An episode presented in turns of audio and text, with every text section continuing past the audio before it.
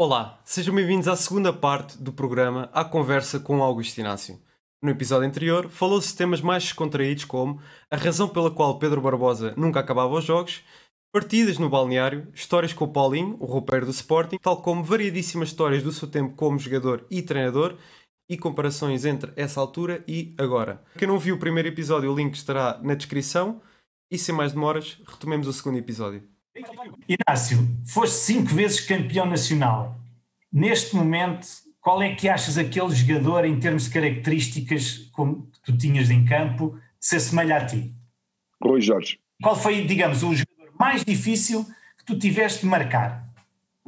Ah, eu pensava que estavas a falar das características e, e parecidas com as minhas enquanto jogador. Sim, enquanto Para jogador mim... e depois aquele que, que, foi mais difícil que tu tiveste de marcar num jogo. Pá, é, o, aquele que eu, que eu, acho que era muito mais parecido comigo era o Rui Jorge. Porque tinha raça, porque tinha querer, tinha vontade, tinha um pé esquerdo muito bom, cruzava muito bem, tinha uma boa técnica. Acho que o jogo mais parecido. Naquela altura até disseram o novo Inácio, não sei o quê, não sei o que mais. E além disso, eu gosto muito do caráter do Rui Jorge. O Rui Jorge tem um caráter fantástico e. É low profile, não é? Não se mete assim, pronto. É, é, é não, não, não, não. Ele quando tem que dar a opinião, dá a opinião dele, independentemente de agradar ou de não agradar, e ele dá a opinião dele. Ele é muito seguro de, de, de, do que diz. Que, que diz. Do que diz. E Portanto, também se calhar o sucesso dele como treinador, não é? Sim, sim, sim. Mas, uh, mas uh, eu acho que o Rui está no lugar realmente onde tem que estar. É, é um grande treinador da seleção. É, claro, ainda não se viu assim a nível de clube que é diferente, mas o trabalho que ele fez nos Júnios Jubilantes, toda a gente o elogia, por isso acho que, que, que o Rui está no, no, lugar que merece estar e que merece ter sucesso. O jogador mais complicado que eu apanhei, sinceramente, foi o Cholana, porque o Cholana uh, fintava para dentro e fintava para fora. E eu digo assim: este homem é, é, é impossível, de frente, para mim, eu não vou ter hipótese nenhuma. Então vamos fazer uma vez um jogo esta história é muito gira. No dia 10 de junho, de vez em quando, o 10 de junho, fomos jogar a Paris. Fomos jogar a Paris, Sporting Benfica, no, estado, no Parque dos Príncipes. E eu disse assim cá para comigo, Augusto, os imigrantes aqui a ver o jogo. Sporting Benfica, estádio cheio. Se o Chalana pega na bola de frente para ti, lá, vai-te partir todo e, e, tu vais ficar aqui mal visto. Só tens uma hipótese: é marcar em cima. Se não marcares em cima, não vais a lado nenhum. Ok, vamos para o jogo. O Chalana ia para dentro, eu ia com ele. Eu já nem queria saber de meu lugar para nada. Onde estava o Chalana, eu estava ali em cima. Daquela altura que ele pega na bola, dou-lhe uma arrochada, dou-lhe um cacete, que ele virou as pernas para o ar. Ele assim, para mim, e somos amigos. Eu assim, amigo, eu digo assim, calma, estamos em França, não estamos em Portugal. Joga mas é a bola, deixa de ser maricas. E, e andamos naquilo. Até que ele passou, depois para o lado direito aliás, para o lado esquerdo, passou de flanco, e não apanhei. E eu a brincar com ele, diz assim: estás com medo? Já vais para aquele lado, anda para aqui. Ele assim, tu és maluco, tu és maluco. Então passou o Nené para a direita e ele passou depois para a esquerda.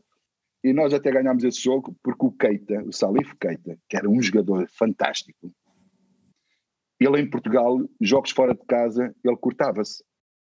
Ele não ia à luta, ele não se metia na guerra, ele não ia para a confusão.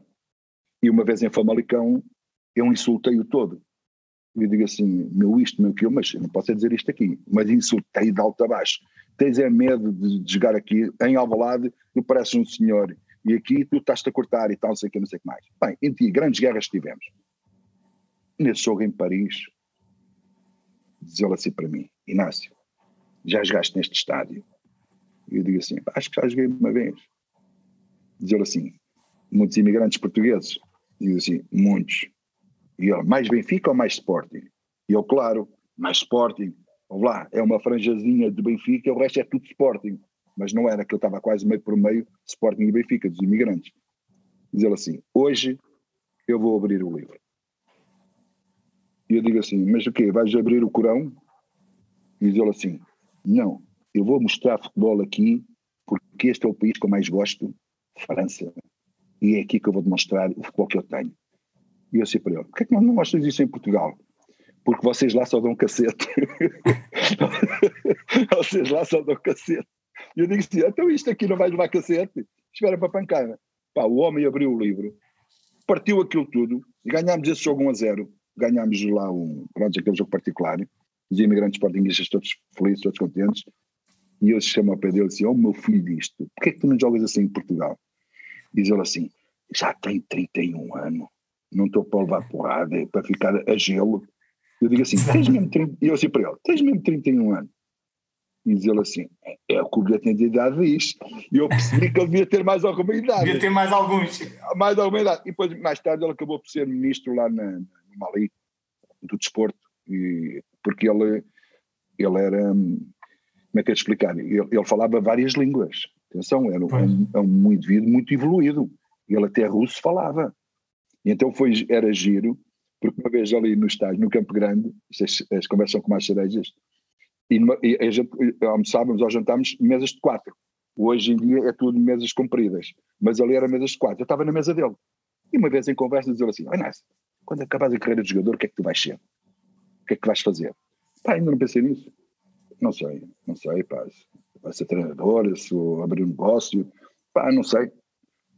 E, e eu para ele, então e tu, quando acabares, já estás no final de carreira, o que é que tu vais fazer? E ele assim, pá, estou a pensar, vou abrir uma fábrica de pudins no Mali. Vais abrir uma quê? Uma fábrica de pudins no Mali. Mas para que uma fábrica de pudins no Mali? Sabes que um, eu não posso dizer isto assim, chamam já que eu sou racista. Pá, que as pessoas de lá, pronto, vocês já estão a entender, as pessoas de lá são muito golosas e gostam, gostam de pudins, eu vou abrir uma fábrica de pudins. Eu disse, olha, pronto, é uma ideia, é uma ideia. Exato. Fica lá a ideia dele, abrir uma fábrica de pudins. mas olha, chegou o ministro. Chegou o ministro, pá, pá mas grande jogador. Mas quando queria, sacana era só quando queria. É. E, e diz-me uma coisa, achas que, que quando vocês foram campeões internacionais até, não é? Não, eh, nunca, nunca te ficou aquele gostinho amargo de, de poderes ter ido treinar, ou treinar, pronto, jogar numa outra equipa, fazer outro, outro contrato, aquele contrato grande, que hoje em dia há muito mais oportunidades, não é? Eu acho que hoje os jogadores não estão a pensar em clubes, não é? Uh, mas se calhar a pensar mais neles, ah, eu jogo bem, eu jogo, eu jogo quando quero e me apetece, não é? porque hoje em dia também dá, há isso, não é? porque vou fazer determinada para alguém ver, para eu ir jogar por outro lado. Não te ficou também esse gostinho assim amargo? Eu podia ter jogado no outro lado e podia também ter sido grande. Porque também não havia muito essa projeção. O Paulo Futre, por exemplo, no Atlético Madrid, eh, hoje, Paulo Futre era muito mais do que aquilo que, que foi, pronto, não é? E ele teve a sua marca. Eu tinha imensa pena de não ver o, o Paulo Futre jogar, porque eu adorava ver o Paulo Futre jogar no Atlético Madrid, não é? Não, não, não te ficas com esse gostinho assim de. Pá, é, é, deixa-me dizer, sinto-me já no tempo. Os tempos são diferentes. Antigamente, os jogos não estavam na televisão, antigamente não havia empresários. Pá, estávamos cingidos só ao campeonato português, aqui. aqui. Pá, mas se queres que eu te diga, eu já contei isto. E, pá, isto não tem nada a ver com. com pá, eu não gosto muito desta expressão. Pá puxar o saco, nunca puxei o saco a ninguém, e eu, eu não sou simpático para ninguém, sou, sou, acho que sou verdadeiro naquilo que digo, naquilo que eu sinto. Eu nunca pensei na minha vida sair do Sporting. Nunca me passou pela cabeça nem sair do Sporting, nem sair de Lisboa. Porque a minha família estava em Lisboa. A minha família também não era muito grande, eram os meus pais, os meus irmãos, as minhas tias, a minha avó, e, e estava tudo ali em Lisboa. Quer dizer, nunca pensei, digo assim, o que é isto? Estar a viver numa outra cidade, para mim era um outro país. Eu, é, quer dizer, sair do, do círculo de Lisboa, para mim já era uma grande confusão, nunca me passou isto para a cabeça. O que é que me fez sair do. Já contei esta história. Eh, Sim, e contaste a nós. E contei, e contei a vocês. Pá, com 27 anos, tens dois filhos.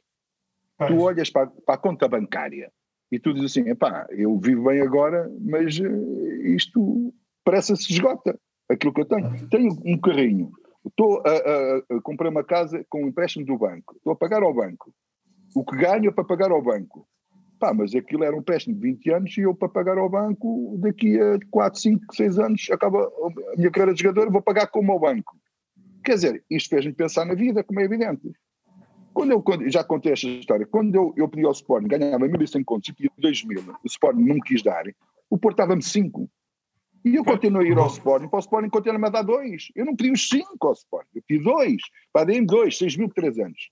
E o Sporting, não, não, não, não, não, não, não, eu tive que ir para o Porto. Pois claro, então 5 mil contos por ano, 15 mil contos, 3 anos, automaticamente pagava logo a casa, pagava logo isso tudo e eu não tinha esse problema. Mas mesmo assim eu, nunca, eu não dei as possibilidades todas. Ok, fui para o Porto. Fui para o Porto. Pai, quando fui para o Porto já tenho 27 anos. Estou na idade madura, estou na, daquela experiência toda. E quando sou, sou, somos campeões europeus e vou, e vou ao, ao, ao Mundial, por exemplo, do México, eu já tenho 31 anos. Ou seja, já não tinha, naquela altura, 30, 31 anos, tu já eras velho. Já, já eras. Já, já. a carreira.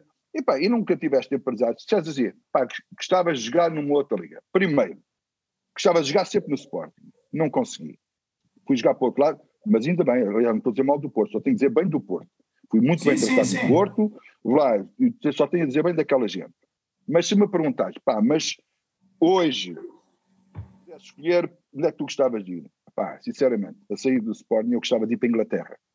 Gostava daquele futebol de arregaçar as mangas, vamos à luta e pimba, pimba, pimba, pimba, que era aquilo que eu gostava. Pá, mas eh, eu joguei em dois grandiosos, grandiosos clubes. Joguei no Sporting e joguei no Futebol Clube do Porto. Então, pá, pá, eu, pá, tivemos sempre nas competições europeias. Eu não tive um ano nenhum que não, não ia a uma competição europeia, eu tive sempre em competições europeias, ou taças campeões europeus, ou, ou taça das taças, ou taça UEFA, eu estive lá sempre. Agora, se me perguntares, pá, mas eh, depois dos anos dourados foi com a camisola do Porto. Ah, foi, foi porque o, o Porto, pá, já contei esta história. O Sporting é campeão um ano, pá, o Sporting tem que se organizar e tem que dotar o plantel e o treinador e a organização de tudo aquilo para ser campeão no ano seguinte. Não. És campeão agora, epá, não fomos o ano, epá, não fomos campeões este ano, mas fomos o ano passado. Este é o discurso do, dos, do, dos, dos, conformados. Isto não é o discurso dos vencedores.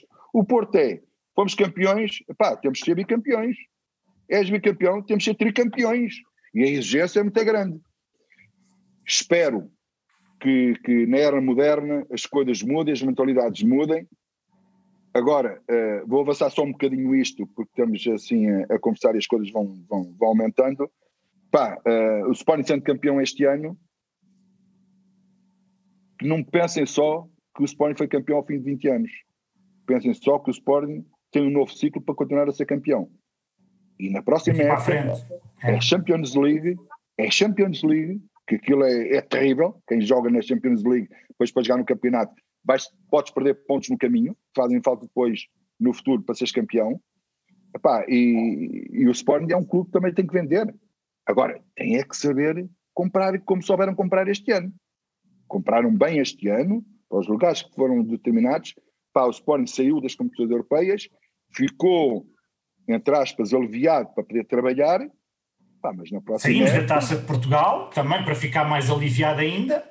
Pá, mas ganhaste a Taça da Liga, que é uma competição sempre a ter em conta, podes ganhar o campeonato, e, e espero que sim, e, mas atenção, é estar com um olho no presente e um olho no futuro, porque as oportunidades estamos em março, se calhar, eu não estou a dar nenhuma novidade, nem quero dar lições de moral, eh, eu acho que o Sporting está a trabalhar nisso, sabe mais ou menos quem pode vender e tem que automaticamente antecipar quem pode contratar.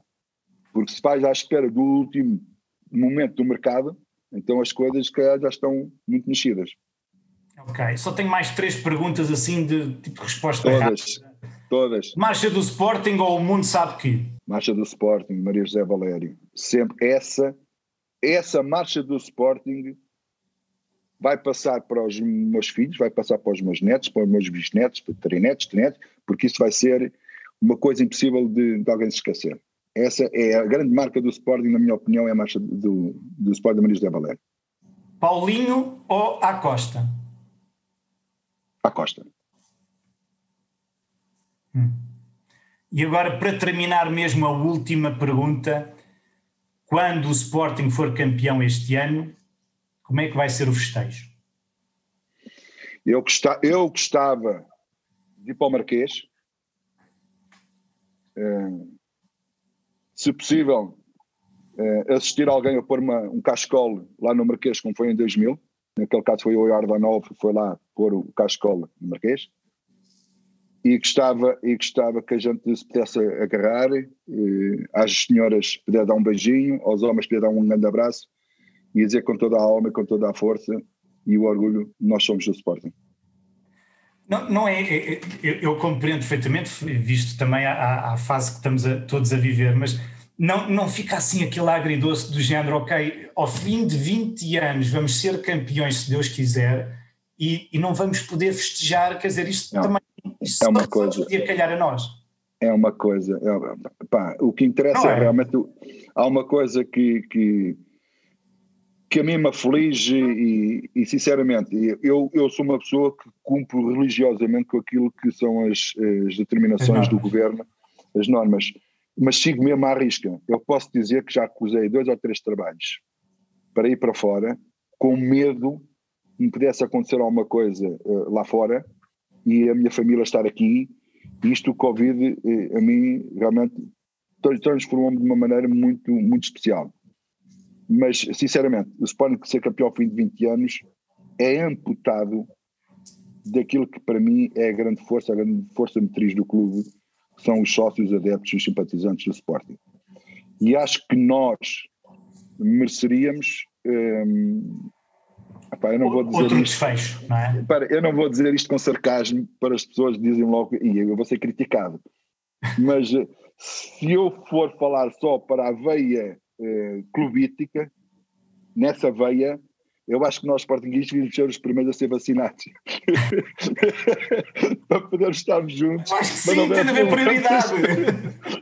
Temos de ter a prioridade de sermos vacinados, porque acho que nós merecíamos. Isso não é injusto, isto é tão injusto.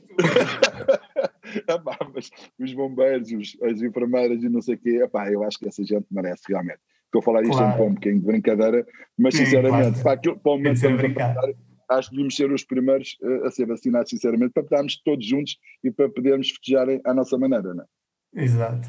Inácio, resta-me só agradecer a tua presença uma vez mais aqui, é sempre um gosto enorme e falar contigo, que de facto, é como tu dizes, contigo é tão fácil falar que as conversas são com mais, com mais cereja, é? como tu já disseste. Inácio, muito obrigado, esperemos... Obrigado, então, final, digamos, de, de, de, da Liga nos calha a nós de, este ano e também que nos possamos, se Deus quiser, abraçar todos no final é.